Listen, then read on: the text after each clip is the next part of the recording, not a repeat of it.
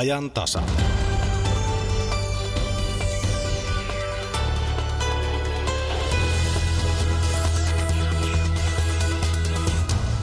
Vieraalla kielellä puhuminen jännittää ja aiheuttaa joskus häpeää. Usein kuitenkin ihan turhaan.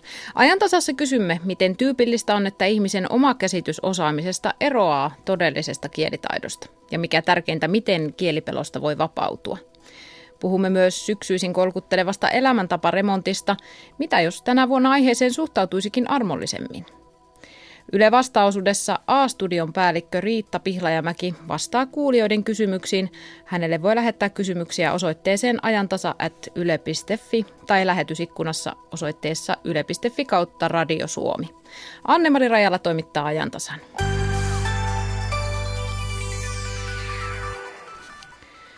Ensin kuitenkin päivän uutiseen. Yhdysvaltain presidentti Donald Trump on julistanut kansallisen hätätilan opioidien käytön yleistymisen vuoksi. Trump on todennut, että kyseessä on vakava ongelma, jollaista ei ole koskaan aiemmin ollut. Puhelimessa on nyt Yhdysvallat asiantuntija Kristiina Helenius. Hyvää aamupäivää. Hyvää aamupäivää. Miten poikkeuksellisena pidät sitä, että Yhdysvalloissa julistetaan kansallinen hätätila? No se on, ehkä tämä aihe on poikkeuksellinen. Yleensä kansallisia hätätiloja julistetaan, jos on joku luonnonkatastrofi tai tämmöinen äkillinen virus lähtee leviämään, jolloin pitää estää sen leviäminen. Että tämä on tietysti ongelmana semmoinen, joka on päässyt muodostumaan vähitellen, mutta, mutta tämmöisen kansallisen kriisin mittasuhteet se kyllä ilman muuta täyttää, että siinä mielessä se menee niin kuin samaan kategoriaan kuin nämä tämmöiset suuret luonnonkatastrofitkin.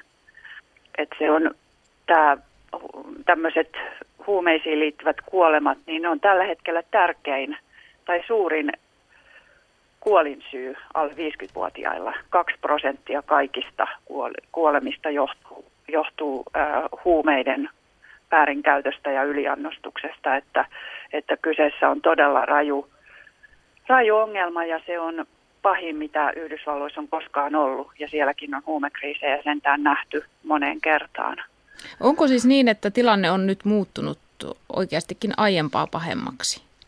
Joo, se on nopeasti, nopeasti pahentunut kyllä. Ihan 2000-luvun aikanakin niin, niin on moninkertaistunut nämä, tämä käyttö, ihmisten riippuvuus, riippuvuus ja sitten nämä kuolemat. Että niin kuin kaikilla mittareilla – se ongelma on räjähtänyt käsiin. Ja se on oikeastaan viimeiset puoli vuotta se on ollut erittäin paljon otsikoissa ja, ja todella semmoista kriisitunnelmaa, että se alkaa olla niin paha, että ei oikein tiedetä, että miten se otettaisiin haltuun, että mistä, mihin enää riittää nämä, esimerkiksi nämä tämänhetkinen huumehuolto, että pystyttäisiin näitä ihmisiä auttaa, jotka apua tarvii.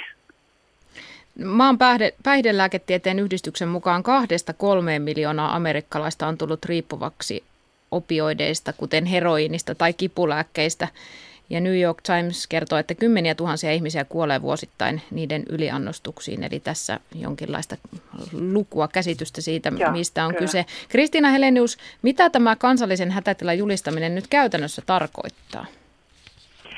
Se tarkoittaa sitä, että alueet ja kaupungit, joissa tämä ongelma on suuri, niin ne voi käyttää tämmöisiä erityisiä rahastoja, hätärahastoja tähän asian ratkaisemiseen. Eli pystyy vapauttamaan lisää resursseja ja sitten tietysti se huomio, minkä se nostattaa. Eli tämä nostetaan tämmöiseksi prioriteetiksi, josta puhutaan, jota aletaan niin kuin systemaattisesti ratkaista. Mutta ennen muuta se tuo lisärahaa sen asian hoitamiseen. Miten arvioit tätä signaalia Trumpilta? Minkä, minkälainen signaali tämä on muutakin kuin se, että nyt hän julistaa ja yrittää ratkaista tämän ongelman? Tämä on hyvä kysymys, koska Trump on ollut melkoisen arvostelumyrskyn kohteena ja hän on tälläkin hetkellä lomailemassa, golfaamassa ja, ja siinä on kiinnitetty hyvin paljon huomioon, että hän ei ole saanut oikeastaan kevään ensimmäisen kuuden kuukauden aikana juuri mitään suuria asioita aikaiseksi. Ja, ja tota, tässä voi olla just tämän ajoituksen suhteen tämmöistä poliittistakin peliä tai, tai halu näyttää, että lomallakin tehdään töitä ja pystytään tekemään tämmöisiä tärkeitä päätöksiä ja nostatuksia, että toki varmasti tämän tyyppistä siinä on, mutta, mutta ihan kyllä aiheesta, ettei siinä sinänsä mitään, mutta, mutta toki aina sisäpolitiikka on myöskin mukana näissä asioissa. Yhdysvallat-asiantuntija Kristiina Helenius, millaisia vaikutuksia arvioit kansallisen hätätilan julistamisella olevan itse tähän ongelmaan, eli huumeisiin? No uskon, että se kyllä auttaa, että ongelma on todella paha, että jotenkin se pitää pystyä se pysäyttämään tämä kehityskulku ja tosiaan lisäresursseilla niin pystyttäisiin ehkä sitten jotakin käännöstä saamaan aikaiseksi ja ja ainakin se, että asialle ei tehdä mitään, niin ei ole vaihtoehto. Että siinä mielessä niin pitää vaan toivoa, että, että tämä tuo nyt jonkunlaisen muutoksen ja käännöksen tähän asiaan, koska koko ajan vielä niin kuin mittarit on punaisella ja käyrät osoittaa niin, että ongelma vaan pahenee pahenemista ja todella nopeasti on pahentunut. Että siinä mielessä pakko jotakin on, on tehdä, ettei ajauduta ihan täysin hallitsemattomaan tilanteeseen. Kiitos näistä arvioista Yhdysvallat-asiantuntija Kristiina Helenius. Eipä kestä.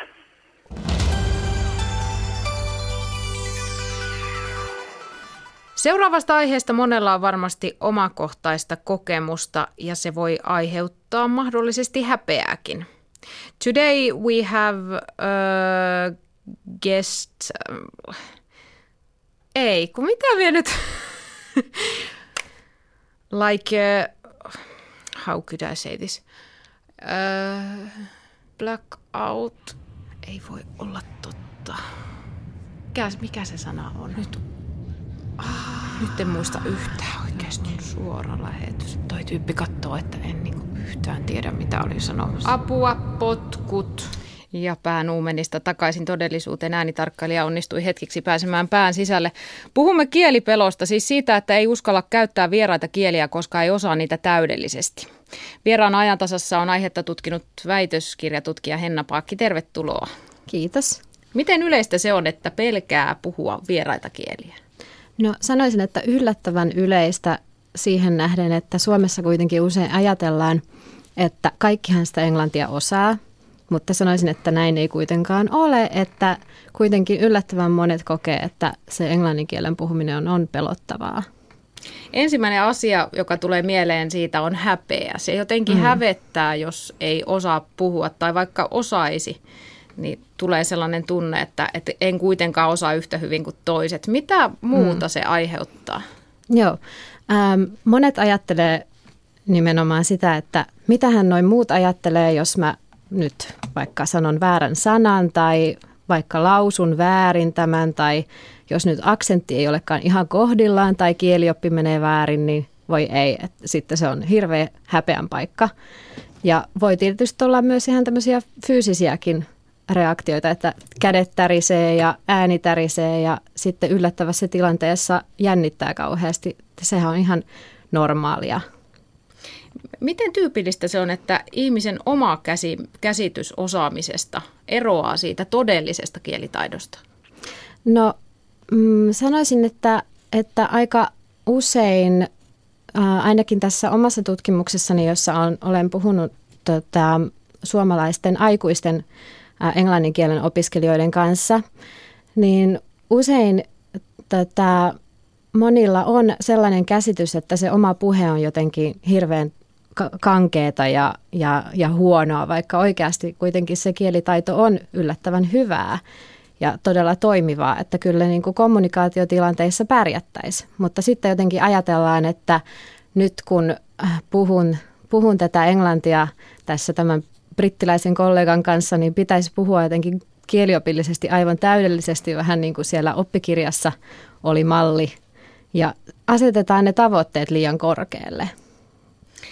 Usein mainitaan, että koulussa piti osata kielioppi täydellisesti ja se on ehkä yksi syy, miksi ei uskalla kieltä käyttää, kun ei täydellisesti sitä osaa. Mm. Mutta ainakaan parikymmentä vuotta sitten, kun lukiossa aloitin opiskelemisen, niin ei, ei, en muista, että olisi ollut tämmöistä mm. virheettömyyden painetta. Yeah. Onko se sitten, olet tutkinut siis 40-vuotiaita ja siitä ylöspäin, niin onko se nimenomaan näiden aikaisempien ikäpolvien opetuksen ongelma ollut?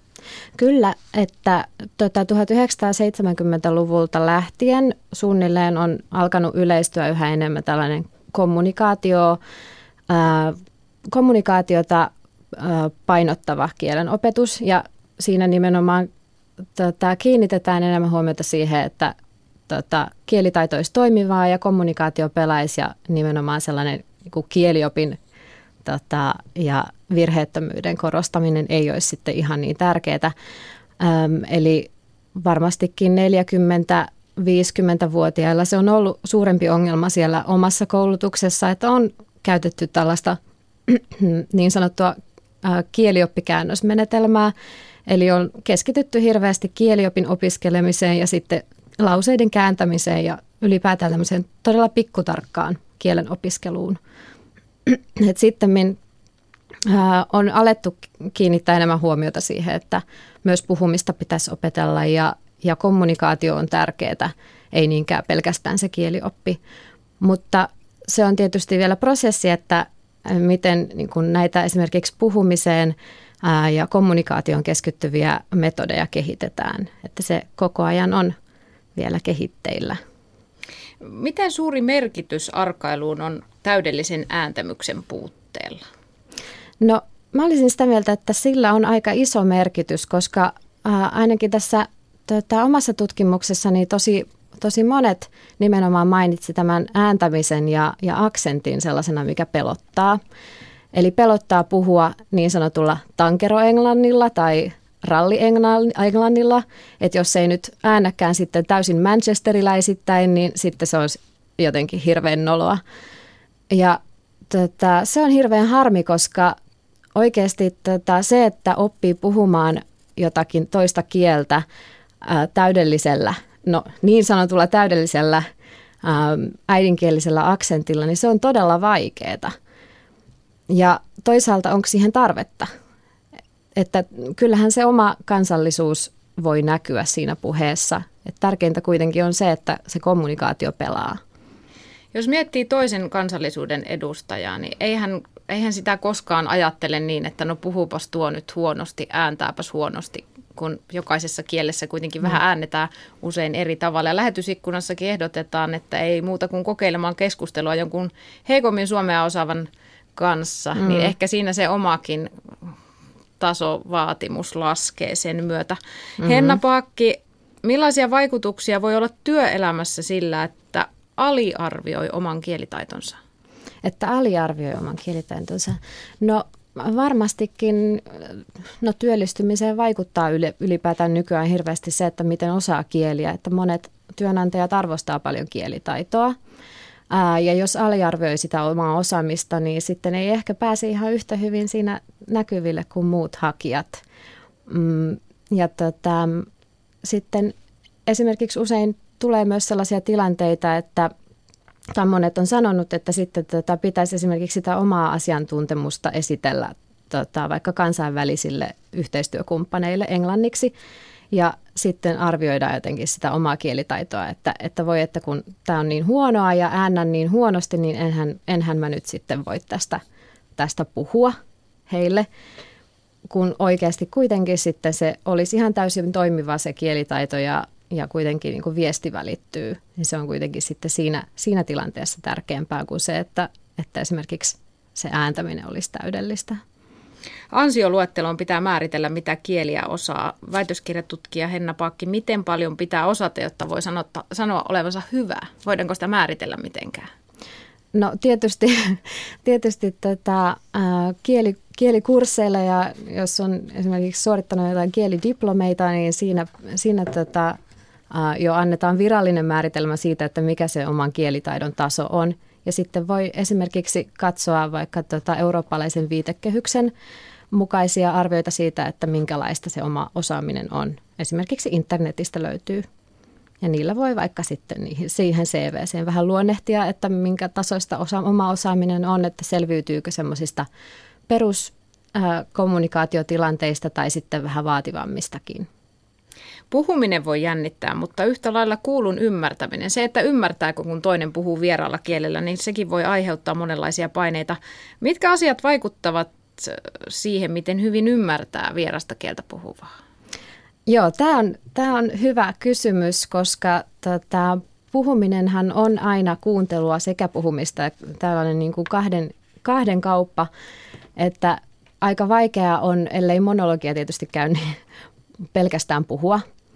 Ja äm, siinä tietysti niin kuin täytyy muistaa myös, että jos vaikka se puhekaveri siinä puhuu vaikka hirveän hiljaa tai, tai ei artikuloi kunnolla, niin sitten voi pyytää, että hei, että niin kuin nyt en oikein kuule tai, tai voitko sanoa ton sanan uudestaan.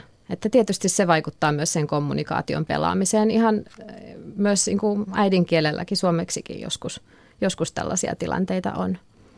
Avainkysymys kuuluu nyt, miten tästä kielipelosta voi vapautua? No, tota, ähm, puhumalla vaan niin kuin enemmän ja enemmän, että siis yksi asia, mikä auttaa todella paljon, ainakin on itseä auttanut tosi paljon erilaisten kielten puhumisessa, on se, että, että etsii sellaisia ihmisiä ja rauhallisia, turvallisia tilanteita, joissa voi puhua sitä vierasta kieltä ilman, että tarvitsee pelätä sitä, että meneekö tämä nyt kieliopillisesti oikein tai äännänkö nyt just ihan täydellisesti. Eli sellaisia vaikka kavereita, joiden kanssa voi puhua ihan niin kuin, ilman stressiä. Olet Henna Pakki tutkinut 40-62-vuotiaiden suomalaisten ja japanilaisten aikuisopiskelijoiden englannin kielen puhumista. Miten tämä tilanne eroaa suomalaisten ja japanilaisten välillä? Joo, sanoisin, että siinä on aika isojakin eroja, että kun tota, miettii sitä, että miten paljon nykyään suomalaiset on altistuneita englannin kielelle. Me kuullaan englantia kaikkialla, kuunnellaan musiikkia ja, ja katsotaan elokuvia ja luetaan englanniksi. Ähm, niin sitten taas japanilaiset altistuu englannin kielelle paljon vähemmän. Niin siinä huomaa jo sel- selkeän eron, että ähm, japanilaisilla vastaajilla esimerkiksi tässä tutkimuksessa suuremmat ongelmat keskittyy nimenomaan siihen ymmärtämiseen kuin, kuin oikeastaan puhumiseen. Että sitten taas suomalaiset koki puhumisen todella vaikeaksi. Että yleisesti kuitenkaan niin kuin ymmärtämistä ei koettu yhtä vaikeaksi kuin puhumista.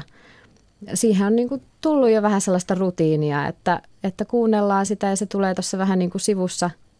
Kuullaan musiikkia radiosta ja, ja, ja kuunnellaan vaikka tota, äm, uutisissa, kun jotkut tota, äm, tota, poliitikot puhuu englantia, mutta sitten tota, taas siihen puhumiseen ei ole sellaista rutiinia.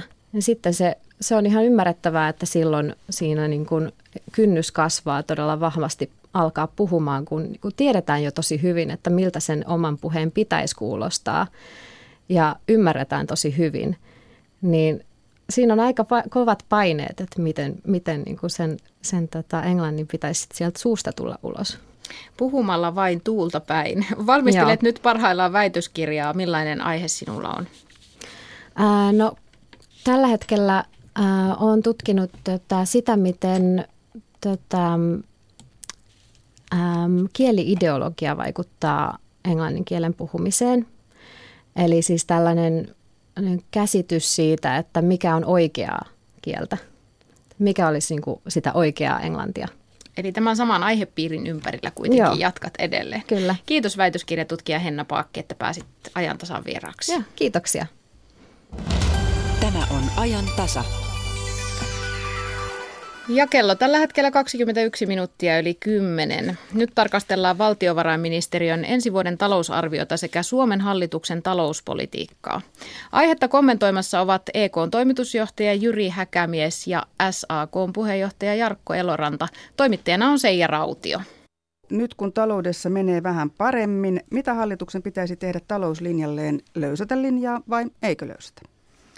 No perusvirityshän SAK mielestä on varmaan aika oikean suuntainen. Löysäämisellähän sille, kaiken kaikkiaan nyt tässä tilanteessa ei ole niin sanotusti tarvetta ja ainakaan mihinkään tuota, elvyttävämpään suuntaan ei mennä. Mekin ollaan sanottu, että pikkuhiljaa voidaan sitten ryhtyä jo kiristämään, mutta tietty tasapaino kyllä pitää olla, että tämä orastava talouskasvu tästä säilyy.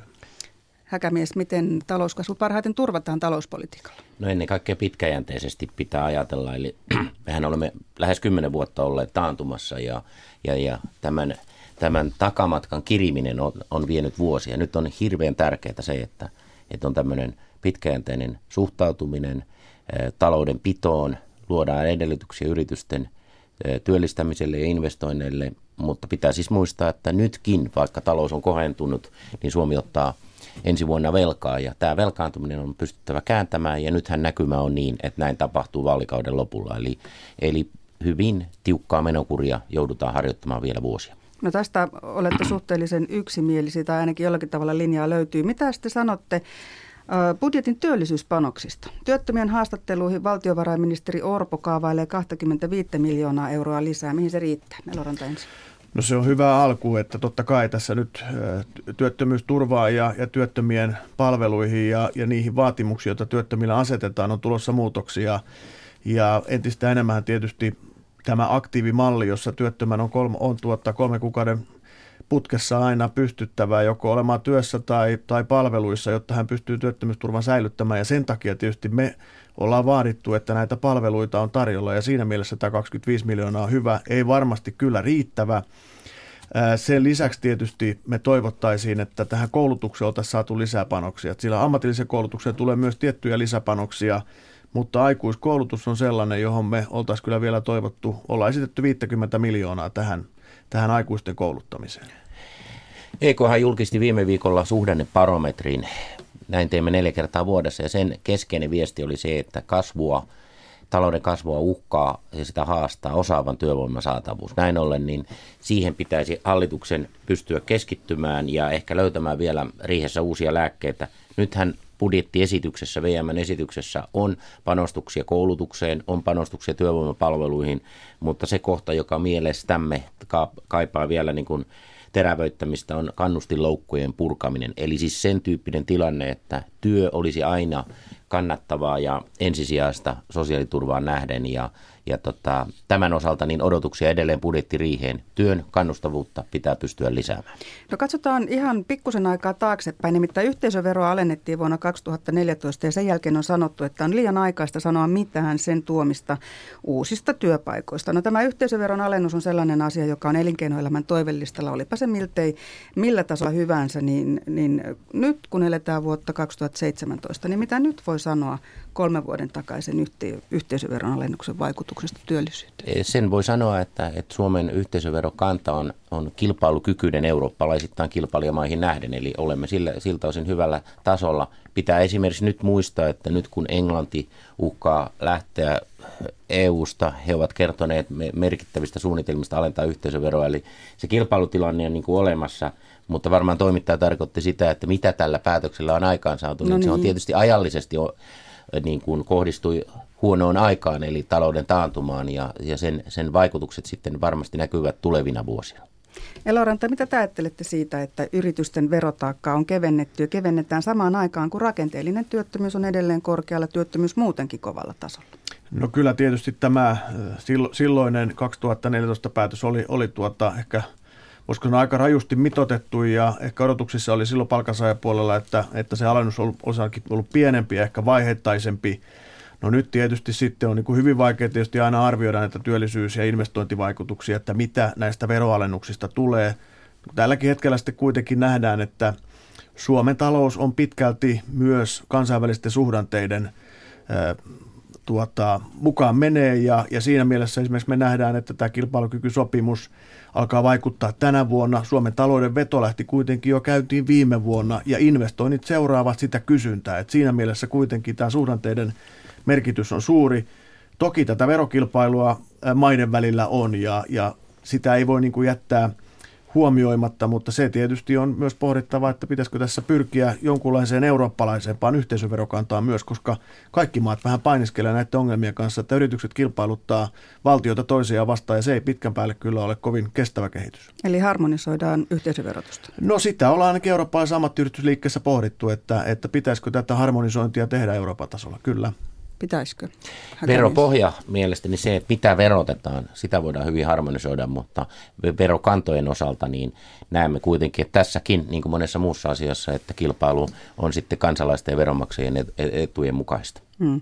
No tässä nyt on kiky mainittu, investoinnitkin jo mainittu, niitä tarvitaan, jotta, jotta talous Hyvin vetää. Tuota, sanokaa molemmat, mitä pitäisi tapahtua, jotta hallituksen tavoite työllisyysasteesta 72 prosenttiin toteutuisi? No. Ihme vai, vai, vai mikä pitäisi tapahtua? Jos aloittaisi sillä, että, että tällä perhevapaa-uudistusasialla, eli, eli kyllä työmarkkinajärjestössä on paljon, paljon samansuuntaista ajattelua siitä, että naisten työmarkkina-asemaa tulisi parantaa ja näin ollen käynnistää nyt budjettiriihessä perhevapaa-uudistuksen valmistelu niin, että saataisiin vielä tällä vaalikaudella voimaan.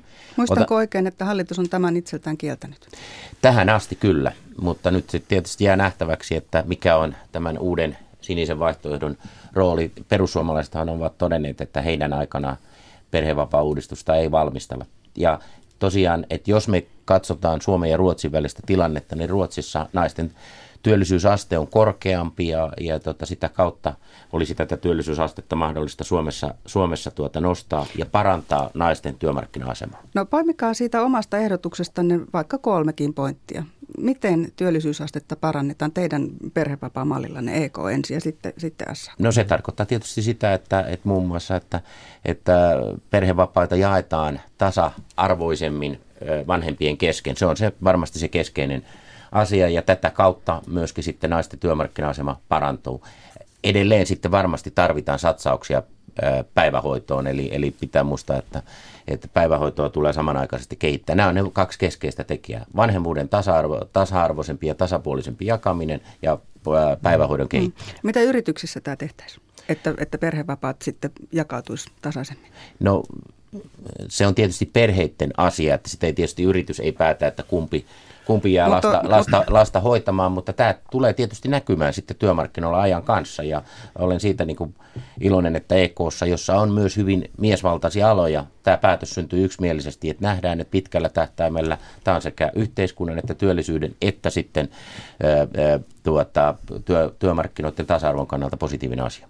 Eloranta, mikä on olennaisin muutos, jonka SAK haluaisi perhevapaisiin? No kyllä se on tietysti tämä, jonka Jyri jo tuossa mainitsi, että, että naiset siirtyisivät ehkä entistä nopeammin työelämään sen jälkeen, kun lapsia on saatu. Ja nämä pitkät poissaolot sitten esimerkiksi siitä, että kaksi tai kolme, kolme tuota lasta on, niin siirtyisivät sitten sitten tuota syrjään. Ja se tietysti, että ollaan 6 tai 9 vuotta työmarkkinoilta yhtä putkea pois, niin se on aika haastava sieltä sitten edelleen palata työmarkkinoille. Ja totta kai tämä urakehitys, palkkakehitys sitten ilman muuta siitä kärsivät, että, että se, on, se on näkökohta. Sitten tämä joustavuus tietysti perheiden näkökulmasta, että jompi kumpi vanhempi voi sitä sitten käyttää. Meidän mallissa on myös sitten nämä monikkoperheet ynnä muut, että meillähän on hyvin erilaisia perhemuotoja nykyään. Tämä niin kuin perinteinen ydinperhehän ei enää ole mikään, mikään tuota vallitseva tässä ja sen takia tietysti pitäisi huomioida myös nyt nämä uudet perhemuodot. Että se on tietysti meidän mallissa tämä joustavuus ja, ja erilaisuuden huomioiminen. Mutta eh, kaiken kaikkiaan tietysti silloin varhaiskasvatuksen satsaaminen on tärkeää. Osa-aikatyömäärähän todennäköisesti myös sitten tulisi lisääntymään ja sitä kauttahan myös sitten vaikkapa Ruotsissa, Hollannissa työllisyysaste on aika korkea, koska osa-aikatyötä tehdään enemmän. Meidän ongelma tietysti Suomessa on, että se osa-aikatyö on myös usein sitten kyllä vasten tahtoista ja silloin ehkä meidän pitäisi myös tarkastella sitten osa-aikatyön pelisääntöjä. Näin kommentoi SAKn puheenjohtaja Jarkko Eloranta ja haastateltavana oli myös EKn toimitusjohtaja Jyri Häkämies. Toimittajana edellä oli Seija Vaaherkumpu.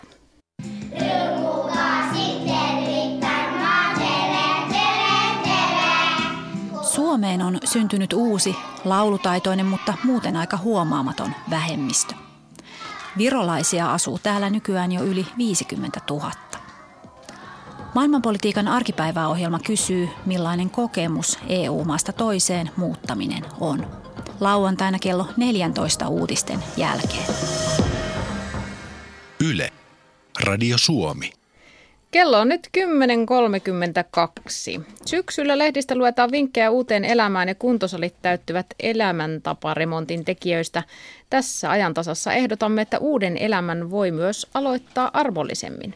Studiossa piipahtaa vaakakapinan keulakuva Jenny Lehtinen. Ysärikatsauksessa seurataan 20 vuotta sitten tapahtunutta. Silloin Venäjällä ilmestyi skandaalinkäryinen paljastuskirja presidentti Boris Jeltsinistä. Ja ohjelman lopuksi vuorossa on Yle Vastaa-osuus, jossa vieraana on A-studion päällikkö Riitta Pihlajamäki. Hänelle voi edelleen lähettää kysymyksiä sähköpostitse osoitteella ajantasa.yle.fi tai lähetysikkunassa. Sinne pääsee kun kirjoittaa selaimeen yle.fi kautta Radio Suomi. Kaisu Suopanki, mitä tarjoaa Yle uutissivustollaan yle.fi?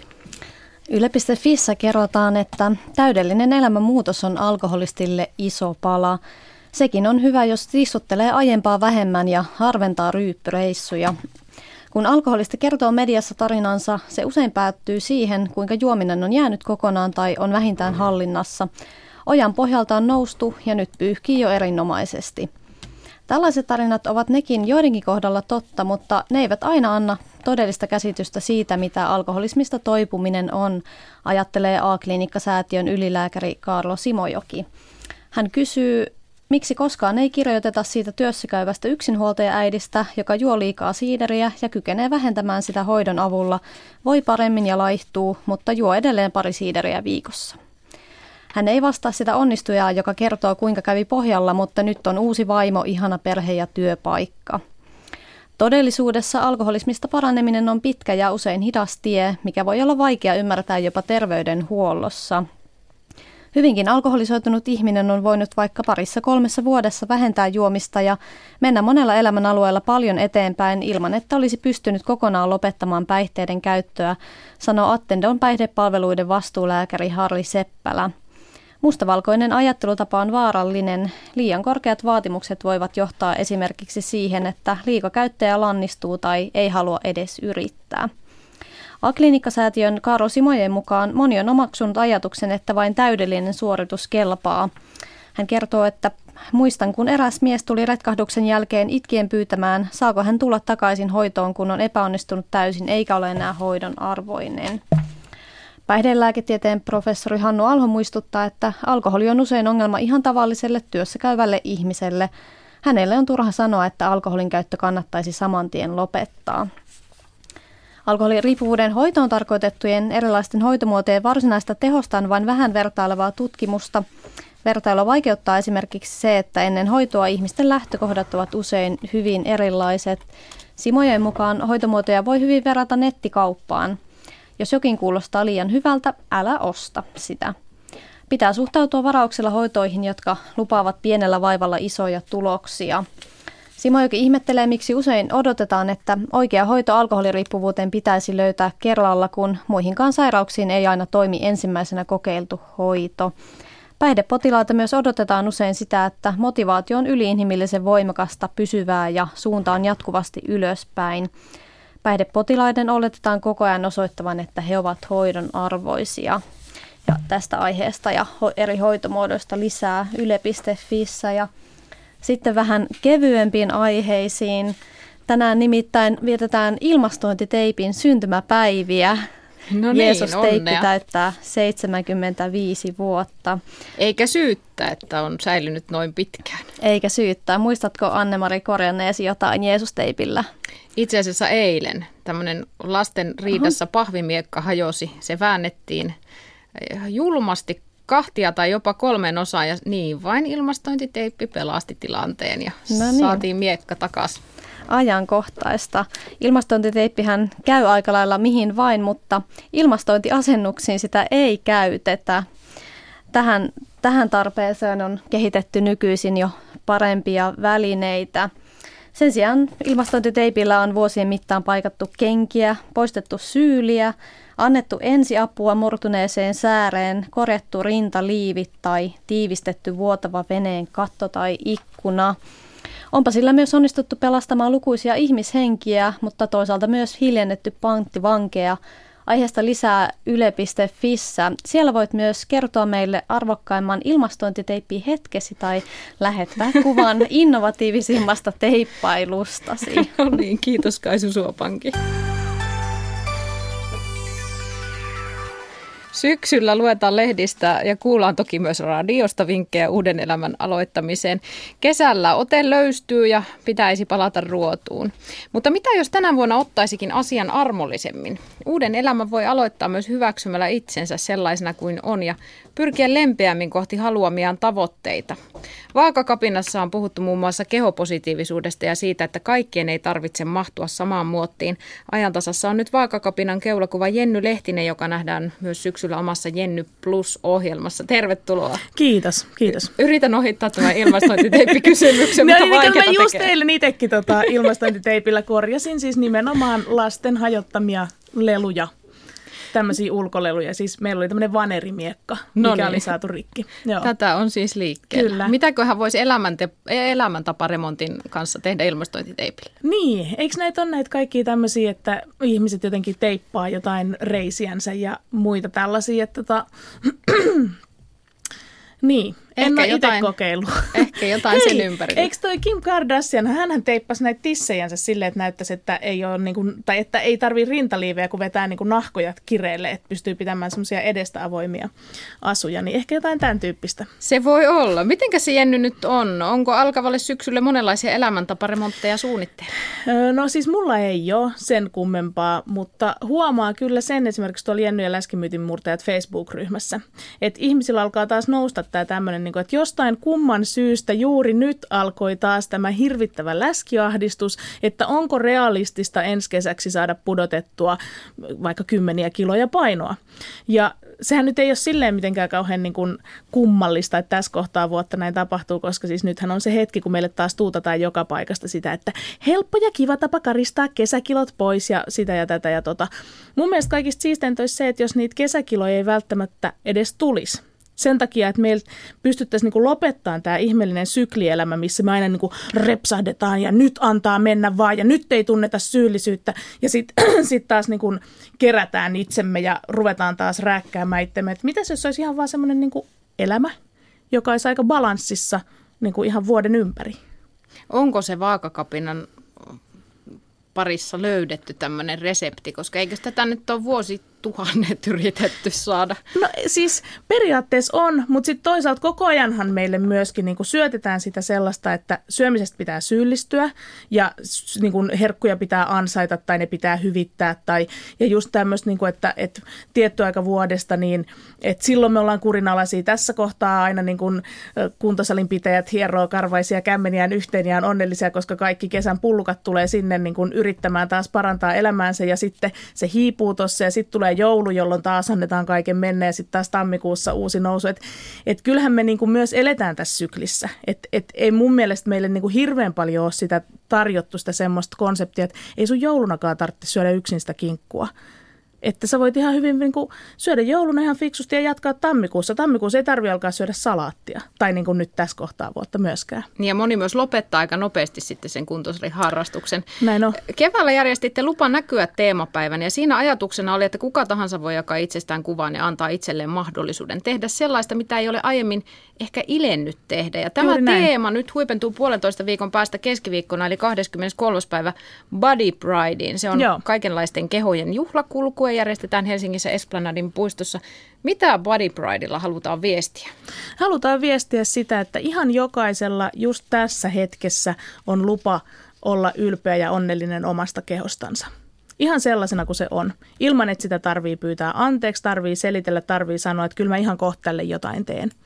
Ja se on hienoa, että haluaa toteuttaa unelmia ja tehdä asioita, joita on ajatellut, että, että se varmaankin näyttää ulkopuolisista jotenkin kummalliselta. Niin, ja sitten siihen kehoon, jos se keho ei täytä kriteerejä, joita tässä yhteiskunnassa on asetettu, niin se vaikutus ei yleensä pysähdy vaan siihen kehoon, vaan ihminen rupeaa aika paljon enemmänkin niin kuin kutistamaan ja typistämään elämäänsä just sitä, että no en mä kehtaa nähdä mun kavereita, kun mä oon lihonnut viime aikoina ja en mä kehtaa niin kuin mennä laulamaan karaokeen, koska mä oon liian lihava tai, jos, tai mä oon jotenkin liian ruma tai mitä tahansa.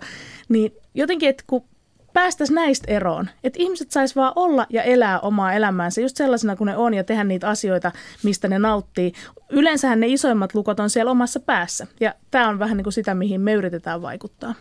No tämä vaakakapina kokonaisuus, joka siis sitä on voinut nähdä radiossa ja netissä on paljon Joo.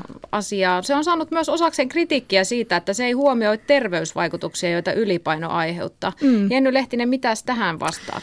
Öö, me ei missään kohtaa millään tavalla olla kiistämässä ylipainon terveysvaikutuksia, mutta me ei vaan eletä niiden kautta. Et ei se ole ainoa tapa puhua ylipainosta tai ihmiskehosta, se niin kuin lääketieteellinen lähestymistapa, missä aina etitään se vika ja etitään se riski ja ollaan silleen niin kuin eletään niiden kautta. Jos se jotenkin auttaisi, niin sitä on tehty jo niin pitkään, että kyllä sen vaikutukset pitäisi jo näkyä jossain. Mutta oikeasti todella isolle osalle ihmisistä se on nimenomaan vaan niin kuin, ö, syyllistävää, ahdistavaa ja kahlitsevaa. Ja nyt me tarjotaan tähän rinnalle myös sitä, että hei, että sä voit olla ihan onnellinen, kun ihan tutkitustikin se on niin, että jos ihminen on tyytyväinen itseensä, arvostaa itseään, niin kyllä se niin kuin kyky ja halu pitää itsestään myös huolta on paljon isompi kuin silloin, kun vaan häpeää itteensä ja yrittää vaan niin kuin piilottaa itsensä ja sitten siellä niin kuin piilossa, salassa, häpeässä, mitä siellä tapahtuu, kaikki me tiedetään. Siellä sitä niin kuin esimerkiksi syömistä, tämmöistä niin kuin itsetuhoista käytöstä syntyy. Esa kirjoittaa lähetysikkunassa, että mielestäni vaakakapina on samaa huuhaata kuin muutkin villitykset. Hän kysyy, että mistä mukaan tulevat nuo mainitut pakot ja vaatimukset. Mutta eikö Ai se Esa nyt, kysyy. Niin, eikö ne No niin. oman pään sisällä elä ja ne elää tosi vahvoina? Elää ja eihän ne sieltä oman pään sisältä tuu. Kyllähän me eletään yhteiskunnassa, jossa semmoisen niin hyvän ja kelpaavan ihmisen normi on niin kuin kaventumistaan kaventunut kaikki nämä vuodet. Et eihän nykyään niin kuin, ja samaten just tämä, itse asiassa voisin verrata tätä, mistä äsken, äsken puhuttiin, tämä alkoholistien päihdeongelmaisten hoitaminen. Että et se niin kuin, niin kuin vaatimustaso, mikä ihmisille on asetettu, vaikka lihavuudenkin suhteen, niin ei se niin kuin kelpaa, että no on lihava ja käy kävelyllä ja syö suhteellisen terveellisesti, niin kyllä sä pysyt niin kuin hyvin todennäköisesti aika terveenä. Vaan ajatus on se, että kyllä sun on pakko päästä noista kiloista eroon ja sitten niinku pidät huolen siitä, että et ala mitään retkahtelemaan ja repsahtelemaan. Niin se, että me niinku oltaisiin vähän inhimillisimpiä ihmisille, niin siitä tässä on kysymys. Ja se ei ole huuhaata, Esa, tiedoksi sinulle vaan. Body Pride siis keskiviikkona 23.8. Vielä nopeasti, millaisiin aiheisiin syksyllä alkava Jenny Plus-ohjelma keskittyy, jossa siis nähdään myös osa tästä Body Kyllä. Meillä tulee olemaan jonkun verran aiheita, jotka liippaa läheltä vaakakapinaa. Eli me tullaan pureutumaan läskibisnekseen, me tullaan pureutumaan juuri tähän kehovihaan, mihin, mihin Body Pridekin puuttuu. Me tullaan pureutumaan myös terveysfasismiin, mutta sitten tullaan puhumaan myös vaikka ajankäytöstä, biohakkeroinnista, koirista ja niin kuin vähän kaikesta semmoisesta aika laajalla skaalalla, mikä vaikuttaa ihmisen hyvinvointiin. Kiitos Jenny Lehtinen, että pääsit paikalle siis lokakuun lopussa Jenny Plus-ohjelma. Ja seuraavaksi luodaan silmäys menneeseen. 20 vuotta sitten budjettiriihen valmistautuva hallitus riiteli ministerien menotoiveista ja budjettileikkauksista. Hellekesä hikoilutti, koulukiusaaminen huolestutti. Venäjällä ilmestyi skandaalinkäryinen paljastuskirja presidentti Boris Jeltsinistä. Ys- Ysärikatsauksen on koonnut Johanna Östman. Sää helli meitä suomalaisia 20 vuotta sitten. Elokuussa uutisoitiin hellekesän erilaisista ennätyksistä. Timo Crooks. Tänä kesänä Suomessa on rikottu paljon ennätyksiä. Jäätelöä ja virvokkeita on kulunut poikkeuksellisen paljon, eivätkä kauppiaat ole vuosiin myyneet samaa määrää tuulettimia. Kesä on ollut yksi vuosisadan kuumimmista, sanoo meteorologi Seppo Serkkula. Kuumana alkaneesta elokuusta saattaa kuitenkin tulla vielä ennätyksellisempi. Jos hellepäiviä kertyy vähintään kymmenen, on kyse harvinaisesta ilmiöstä. Harvinaisen helteinen sää on hymyilyttänyt etenkin jäätelön ja juomien myyjiä. Pelkästään kesäkuun aikana kaupattiin olutta yli 90 miljoonaa puolen litran tuopillista. Virvokejuomia ja kivennäisvesiä on kulunut kuukaudessa noin 50 miljoonaa litraa, 20-30 prosenttia tavallista enemmän. Myös uimapuvut ja sandaalit ovat käyneet kaupaksi ja pöytäkokoiset tuulettimet loppuivat heinäkuussa joksikin aikaa koko maasta. Näin Tiina Laitila. Budjetin valmistelu sähköisti keskustelua myös 20 vuotta sitten. Vielä budjettiriihen alla ministereiden menotoiveiden ja valtiovarainministerin esityksen välillä oli kahden miljardin markan aukko. Valtiovarainministeri Sauli Niinistö kutsui sitä rutinalistaksi. Kun niin sanottu rutiinalista lasketaan yhteen, niin ministerien käsitykset siitä, että mitä voitaisiin tehdä, tarkoittavat, että tässä on varaa lainata kaksi miljardia markkaa lisää. Menoja ministeriöiden esityksissä, niissä, jotka on avoimeksi jätetty, on edelleen kaksi miljardia markkaa enemmän kuin mitä niin sanotuissa pohjissa on ollut. Ja se ei ole aivan pienen tason riita. Tässä suhteessa muistua vielä kerran myöskin kokoomuksen ministeriöitä siitä, että yhtälö, jossa todetaan, että on välttämätöntä päästä alaspäin, mutta ei minun kohdallani, on mahdoton yhtälö. Pääministeri Paavo Lipponen rauhoitteli valtiovarainministeriön vaatimista budjettileikkauksista syntynyttä keskustelua. Lipposen mukaan kyse oli vain menojen lykkäämisestä. Ja nyt on kysymys todella varsin pienistä justerauksista ja, ja lähinnä juuri menojen lykkäyksistä. Tällaisia on voitava tehdä. Nyt on varmasti syntynyt hiukan väärä käsitys, kun budjetin loppusumma on pudotettu, että tämä on kaikki sitten leikkauksia siihen tapaan, kun nyt on viime aikoina tehty näissä leikkausohjelmissa. Tällaisia ne eivät ole, vaan pääsääntöisesti menoja lykätään. Pelkkää justerausta ja menojen lykkäämistä, inte så dramatisk, vannoi Lipponen kahdella kielellä. Näin Jouni Turunen. Koulukiusaaminen puhutti koulujen alkaessa 20 vuotta sitten. Suomen psykologiliiton puheenjohtajan Tuomo Tikkasen mukaan koulukiusaamista on juuri niin paljon kuin sitä sallitaan. Se on selvää, että tut- kiusaaminen on semmoinen ilmiö, se on niin kuin rikkaruoho tyyppinen ilmiö, että jos ei, jos ei siihen puutu, jos ei siihen tartu, jos ei sitä kitke, niin se, se kukoistaa siellä ikään kuin koululaisten alakulttuurin semmoisena aluskasvillisuutena. Kaikkialla siellä, missä asialla jotakin on tehty, vakavampi kiusaaminen on vähentynyt. Mutta se on ilman muuta selvää, että jos kiusaamiselle mitään ei tehdä, niin se säilyy ihan entisellään tai sitten pikkuhiljaa lisääntyy. Näin Tuomo Tikkanen. Venäjällä presidentti Boris Jeltsinin entinen henkivartiokaartin päällikkö Alexander Karsakov julkaisi skandaalin käryiset muistelmat Kremlin vuosiltaan. Martti Hosia. Karsakovin mukaan presidentti on parantumaton juoppo, joka maksoi Kremlin palvelijoille 100 dollaria, jotta nämä toisivat hänelle pullon votkaa. Onnettomat palvelijat toivat pullot Karsakoville, joka erikoisvälineellä irroitti sinetöidyt korkit ja laimensi sisällön vedellä. Yhdysvalloissa Jeltsin lasketteli karkeuksia presidentti Bill Clintonin tarjoamilla päivällisillä. Saksassa Jeltsin repi solmion turvapäällikkönsä kaulasta päästäkseen johtamaan saksalaispoliisien orkesteria. Ja niin edelleen. Karsakovin mukaan häntä on uhattu ja painostettu. Kreml haluaa suulaan kenraalin vaikenevan. Karsakovin kirjan nimeltään Boris Jeltsin aamunkoitosta iltahämärään ensipainos on Venäjälläkin huikeat 150 000 kappaletta. Jeltsin itse vakuuttaa olevansa sydänleikkauksen jälkeen uusi mies, jonka tavat ovat tyystin muuttuneet. Täällä Martti Hosia, Moskova. Katsauksen 20 vuoden takaisin uutisiin kokosi Johanna Östman. Kello on 10 minuuttia vaille 11 ja aina perinteisesti perjantai-aamupäiväisin tässä vaiheessa on vuorossa Yle Vastaa-osuus. Tällä viikolla vieraana on A-studion päällikkö Riitta Pihlajamäki. Tervetuloa. Kiitos.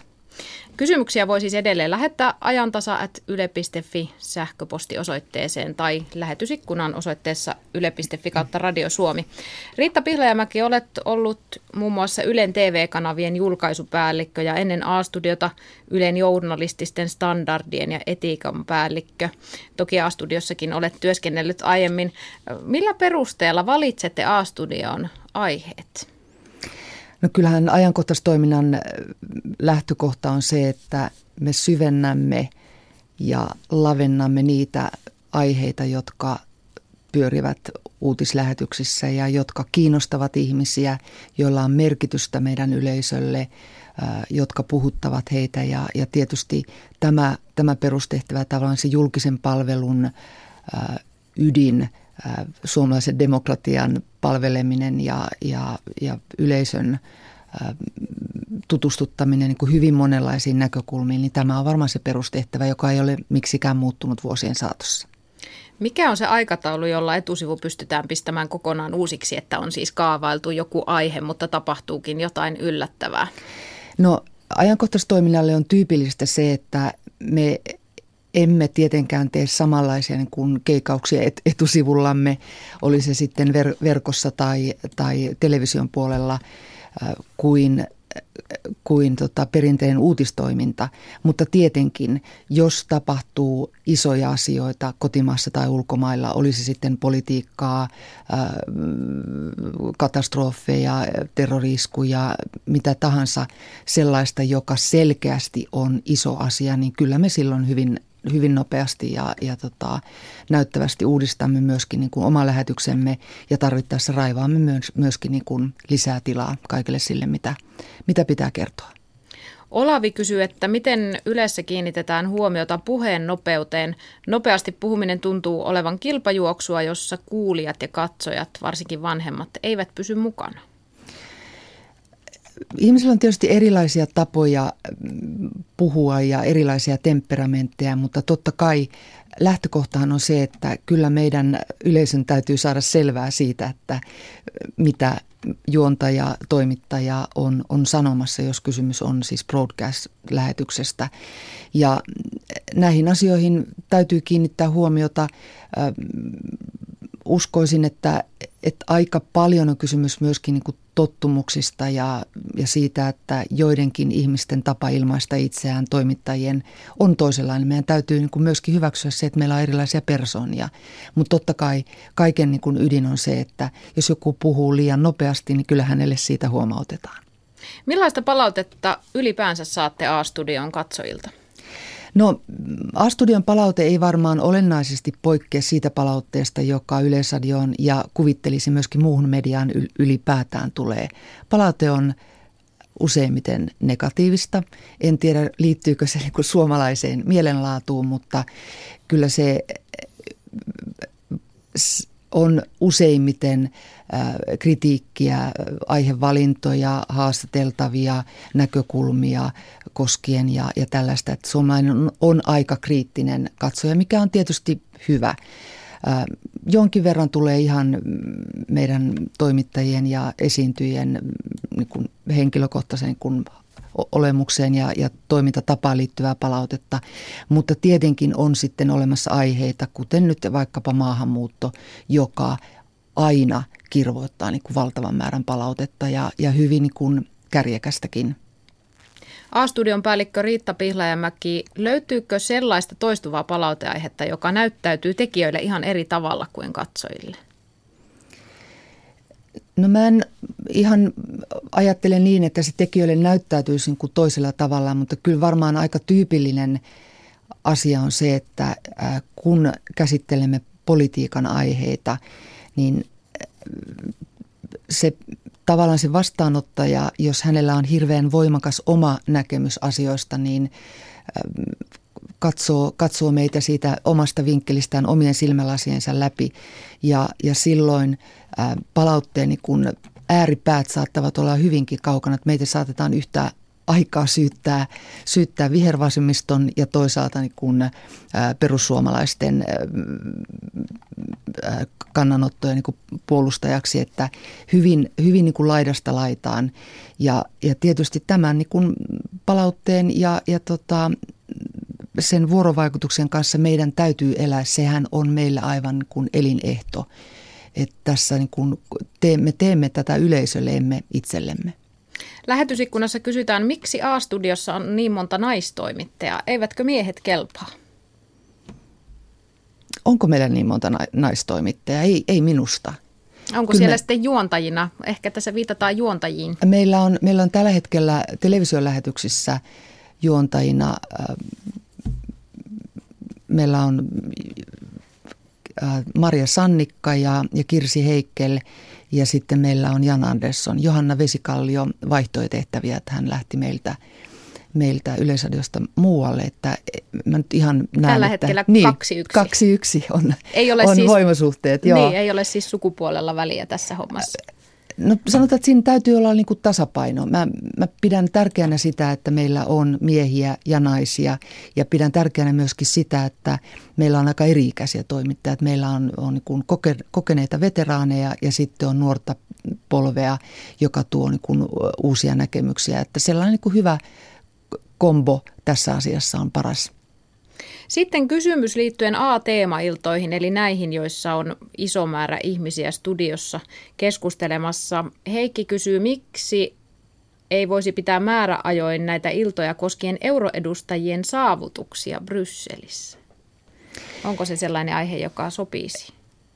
No meillähän on säännöllisesti ohjelmistossa tämmöinen A-studio Eurooppa-osuus, joka on pyörinyt jo aika, aika pitkään, jota meidän entinen Brysselin kirjeenvaihtaja Susanna Turunen vetää. Ja siinä kyllä näitä aiheita käsitellään, mutta se, että meillä olisi kun säännöllisesti tällainen niin kuin euroedustajien saavutuksia käsittelevä juttu, niin en, en nyt ihan tältä istumalta – si, si, sellaista lupausta anna, mutta A-teema sinällään ää, pyrkii valitsemaan aiheita, jotka puhuttavat, kiinnostavat, jotka ovat vähän irti tästä niin kuin uutisajankohtais maailman kovasta ytimestä, siis jotka tulevat lähellä ihmistä, koskettavat meitä myöskin tunnetasolla, arvomaailman tasolla. Ja, ja tota, siinä tietysti se debatti ja semmoinen kuin vuoropuhelu erilaisten kuin näkemysten välillä on se, mihin, mitä toivotaan.